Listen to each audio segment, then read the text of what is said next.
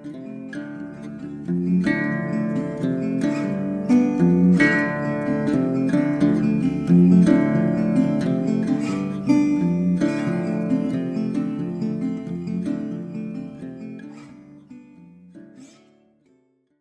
everybody, and welcome to another episode of The Bunkhouse. I'm your host, Jon. I'm active duty Marine, so any opinion expressed on this show is of mine and not of military regulation or policy.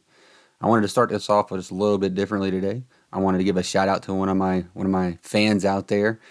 I used to serve with his dad, and he was listening with him, and he's like, "Hey, that sounds like so and so's dad," and he was like, "Well, that is him." Uh, so, just want to give a shout out to him. Miss you guys. Good luck with everything, and on to the show. Now that the formalities are over with, I'd like to introduce my next guest, Jake. Um, worked with him. How long do we work together, Jake? Probably what, two years now, or Yeah, a little bit years. ish. Worked with him. Probably one of the most proficient cybersecurity professionals I've, I've had the pleasure of working with. So, if you could, Jake, just go ahead and go ahead and introduce yourself a little bit. Tell us um, branch of service, um, a little bit about yourself, kind of background. Sure. Yeah, I think you're a little too kind with the uh, the comments there, but um, yeah, I uh, I was in the Navy for six and a half years, from 2012 to 2019. Uh, kind of started out as a sysad, and then uh, transitioned into cyber towards the end. And um, when I got out, right before I got out, I got my uh, CISSP, and then jumped into some cybersecurity contracting. Uh, started out at Lejeune, working for 2MEF.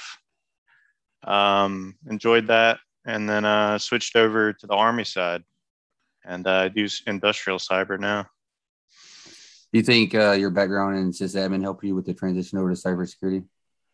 Yeah, I think I think for the military specifically, not to try to to gatekeep it, I would say, but I would like to see it as um, kind of like a cross training requirement.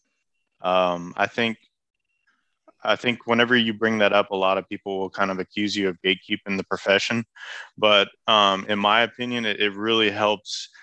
How, like, how can you know how to stick something if you don't even understand what the configurations do? That's the kind of the way I look at it.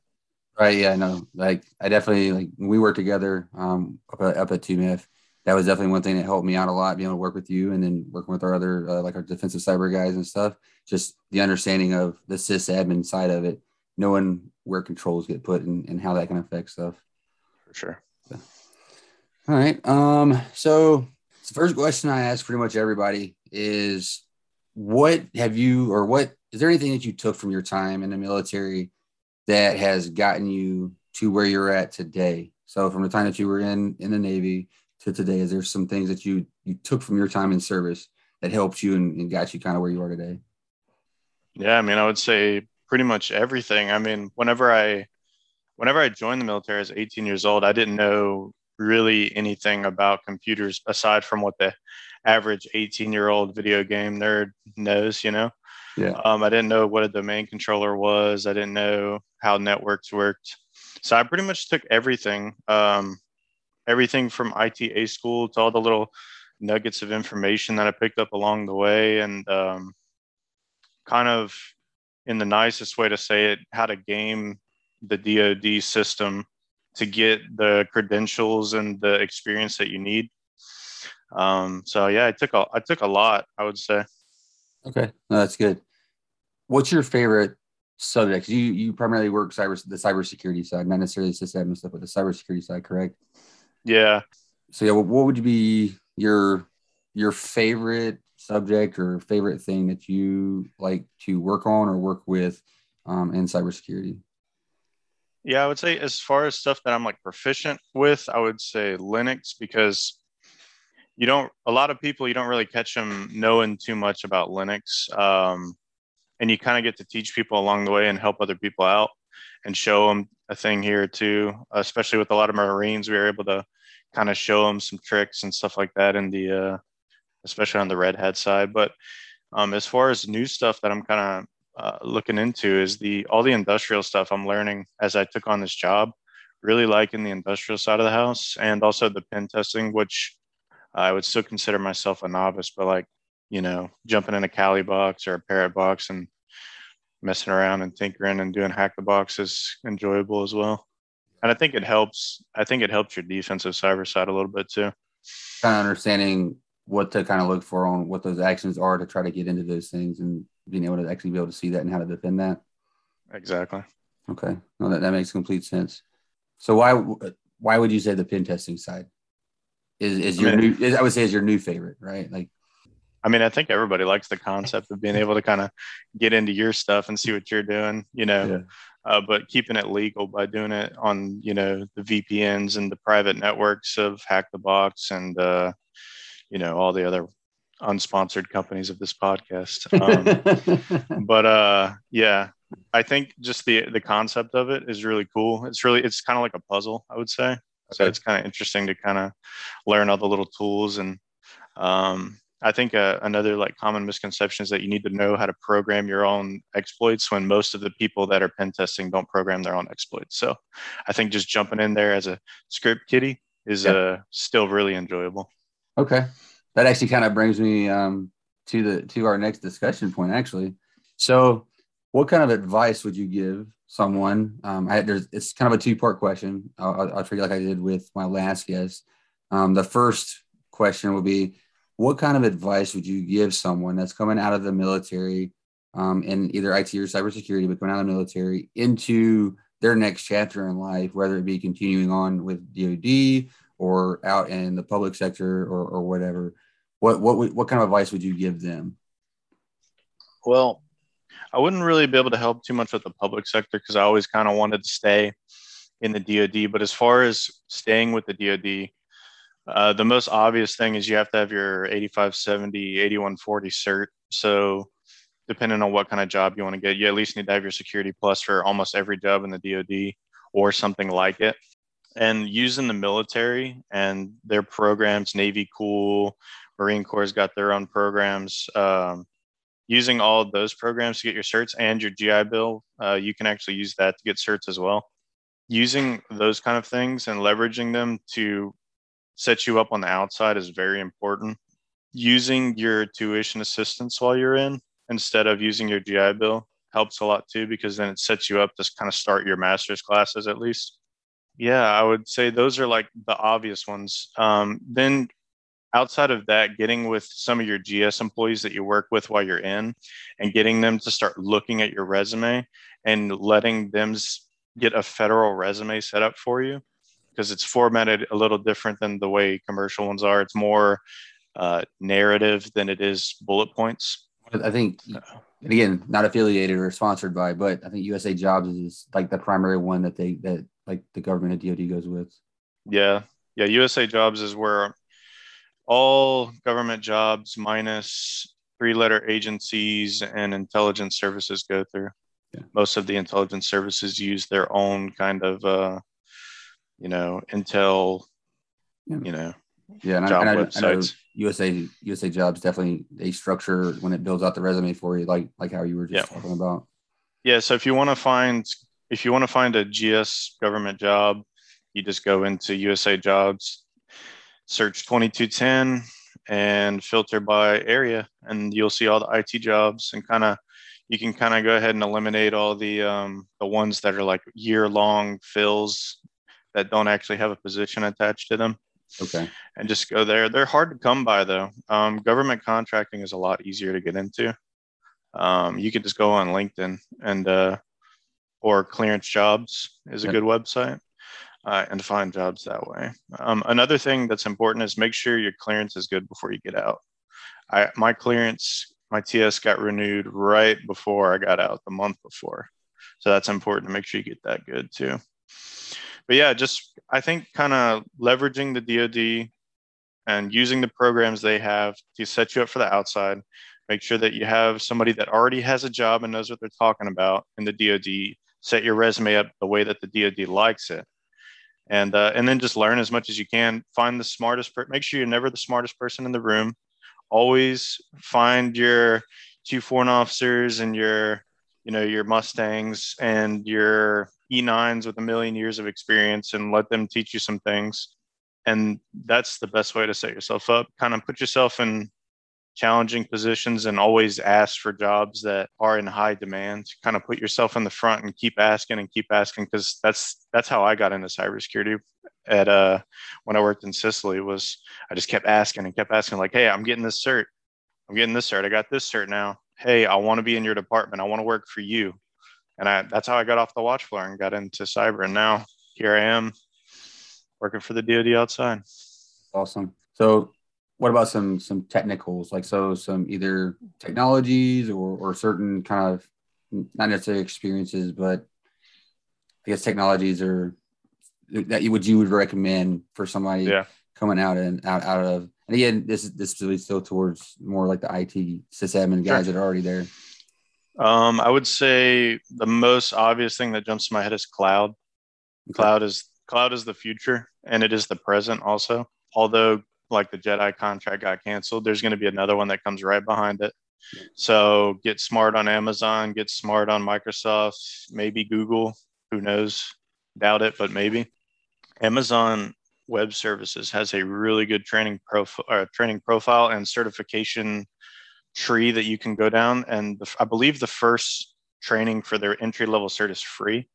Okay. Um, so get that for sure. Um, get you have to have some kind of OS uh, cert because the government likes OS certs. So Linux or Linux is the easiest one in my opinion because it it stays the Linux kernel doesn't change that much compared to you know the new Windows edition. You got to take the new test and you got to stay up to date. The the Linux kernel is more stable as far as the changes. Um, yeah, those would be like some technical things I would say to set yourself up is to definitely learn about about cloud, definitely learn about uh, some kind of Linux OS, and yeah, maybe some maybe sprinkle in some networking here and there because one of the things I've learned recently is that uh, especially working with Marines is their their networking skills are so high that it's hard to like it's hard to keep up with them. So that was kind of like one big punch in the face was uh, how behind I was on my networking skills. So I would say that as well. Okay. All right. So now kind of shifting angles a little bit with that kind of the same question. What kind of advice would you give somebody that's coming out of the military that doesn't necessarily have the IT or cybersecurity background, but wants to get into cybersecurity? They're coming out of the military? Yep. Coming out of the military, but don't really have any experience in IT or cybersecurity, but want to get into cybersecurity as a, as a profession. That's tough. Um, I would say college is a great way using your GI Bill. I kind of do the college grind, you know, collect your GI Bill, your post 911 money, go to college, have a side job, learn IT, take probably take on an internship of some sort. The most important thing for that though is you're going to have to, if you want to stay in the uh, the government side of IT, is you're going to need to keep that probably secret clearance if they're not in IT. Uh, so just make sure you're not getting out at your ninth year mark, you know, and kind yep. of setting yourself up for failure. If you're gonna if you're gonna get out halfway through your service, which I really don't recommend, at least go to the 11th year. that way you get your, your clearance updated. Um, or otherwise, you're not going to be able to really get a job. It's pretty hard to find jobs that are willing to sponsor clearances. But if you do want to find one, once you get once you go through college, once you go to your boot camps or whatever you want to go to, um, study for certs, read, buy the books for certs and study those.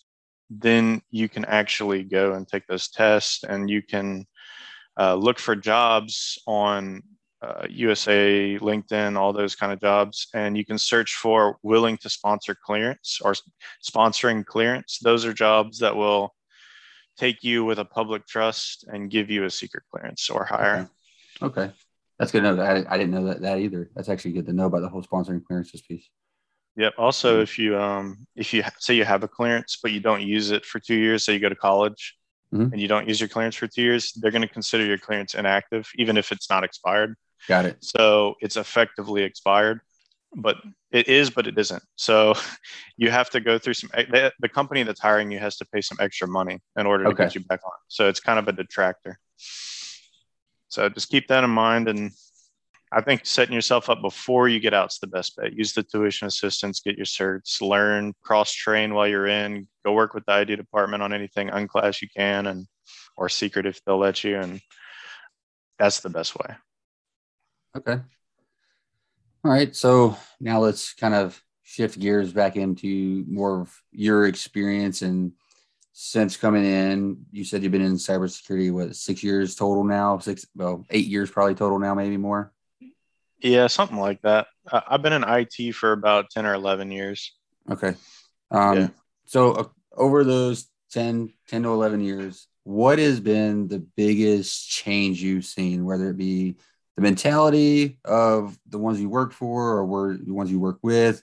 Um, we all know technology changes at the speed of light, especially these days, it seems like. But what are, what are some probably some of the biggest changes that you've seen? And how did you go through those changes for, for you to be to continue to be successful? Uh, there's two that come to mind. Um, one that I haven't fully adapted to is the cloud. Um, I've taken some college classes to try to get up on it. It's um, it's a lot different. It's um, I think AWS makes it a little easier to learn than Microsoft does with their classes. And then the other big one is the rise of importance in industrial cybersecurity. The threat to industries such as the Colonial Pipeline, the uh, the Tampa area water facility hack, all of those things, it's bringing up and bringing up and bringing up the fact that our infrastructure and our industrial control systems are 20 years, 25 years behind everything else. They're incredibly vulnerable, and most of the time, the technicians that operate them aren't savvy on cybersecurity at all. So there's huge holes in configuration. There's huge holes in physical security of this facilities. There's a there's a lot of problems, and I think that for one, the infrastructure bill that's coming out uh, is going to help with that. The recent establishment uh, within the last three or four years of CISA, which is the uh, Infrastructure Security Agency, is a big thing. So those kind of initiatives, I think, are the two biggest. Would be the cloud and the push for industrial cyber. Okay. Yeah, because I would definitely say our time that we worked together, we worked on a couple projects that kind of sh- shed the light on a lot of a lot of problems, even with mentality, right? Like, I yeah. think I think that was a big one too. Is things would come up vulnerabilities would get noticed or get published and say, hey, these are being exploited now. And then people would have like knee jerk reactions, right? And say, hey, go do this thing. Yeah. But they don't actually look at what the true risk to said exploit is. They don't look at the probability versus the possibility, right? To actually weigh the true risk of it. I think um, another problem with that approach too is the the knee jerk rip it out of the network approach is that whenever you talk about cybersecurity, you have the triad. You have your confidentiality, your integrity, and your availability. So when you knee jerk rip something out, you take away your availability, and that's Every a time. cybersecurity flaw in itself. So proper configuration control and constant patching and scanning and patching and scanning is a more effective tool than just ripping something out of the network. The only the only real exceptions to that are implanted hardware devices um, supply chain attacks like the SolarWinds. Uh, those are good examples of things that deserve a knee jerk reaction, deserve to be black holed and ripped off the network. Um, but things that are within the control of the network, like a CVSS vulnerability score that's high and catches somebody's eyes up top, that can be patched, is not something that deserves to be Tanium locked out of the network right? Or or if even it may still have a high score, but it's but it's a tag right. vector. Like you, you have to be either one inside the network or even like hands yeah. on, right? Yeah, um, you have to go four layers deep, and yeah, yeah, no, I agree. I agree. We've definitely had to have some conversations with people um, about stuff like that, and right. Okay, do you think that can change can change the mentality? Um, I think whenever you have and I think the one thing that helps is like having good leadership. Having one thing I've been seeing a lot lately with leadership is a lot of people that are required to learn more about cybersecurity as they're coming in, which is good, especially on the Navy side of things. Uh, a lot of Navy commanders that come into even just like a telecom station are proficient in cybersecurity. They've either been the executive admin for some cybersecurity general or something or another. So an emphasis on putting officers in the military into cybersecurity roles at some point in their career, if they're in the IT space, is important. Um, decision makers having that knowledge. I think that's a big thing. And I think that translates to the GS world outside. I think if you're going to be a GS 13 running a department, I think you need to know about cybersecurity more than just, oh, we're going to hire somebody to do it for us. Yeah, I definitely definitely think it needs to be emphasized a lot more as far as education the ones that are in charge that say, hey, yes, like I'm the one that is responsible for the security and the availability and integrity of these systems that provide for this operational requirement. But then they have zero clue or very minimal idea of really what that means and, and how to do those things. Um, but yeah. I think it, I think it is, is going to be extremely important in the future that we get away from that old mentality to where say, hey, well, I got these other guys that work for me that know these things. So I'm just going to take their advice only, not based off of what I know too.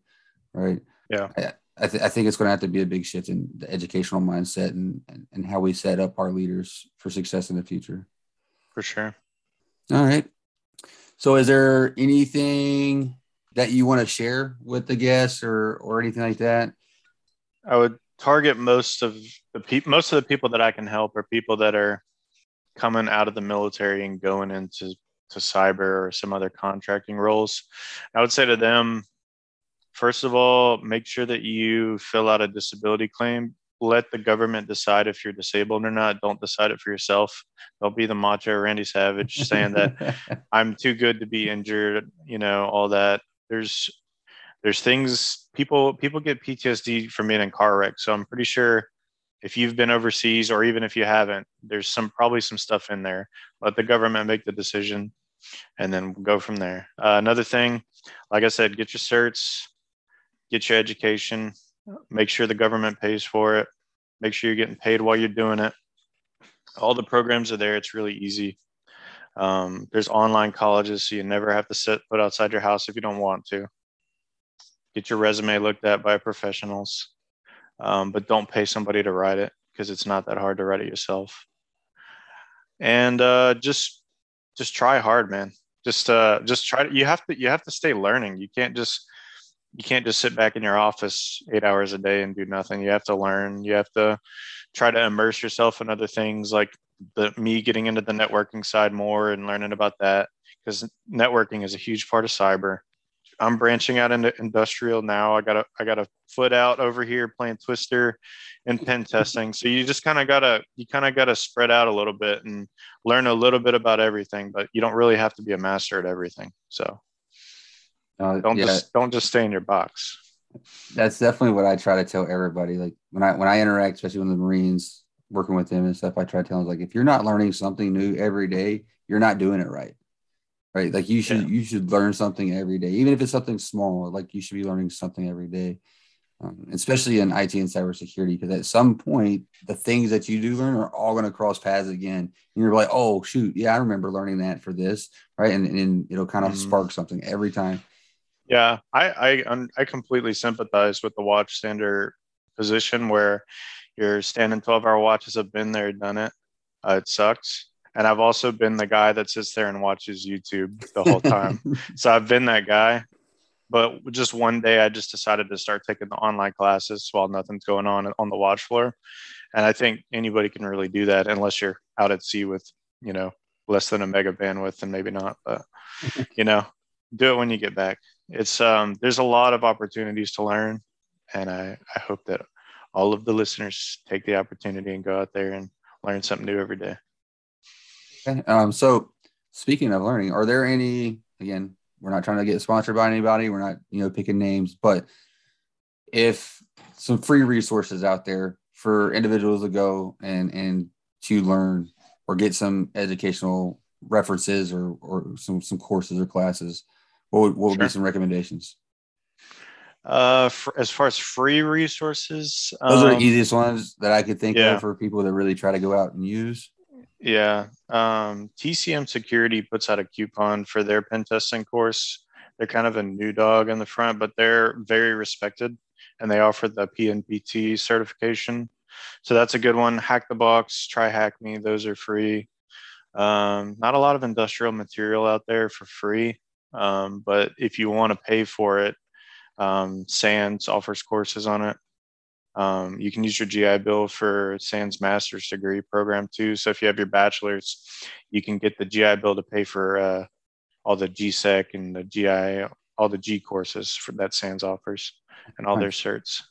Yeah, I'm um, actually I'm actually using uh, one of the VA's um, educational programs right now to finish out my associates, just because my time mm-hmm. getting cut short because of the, my circumstances.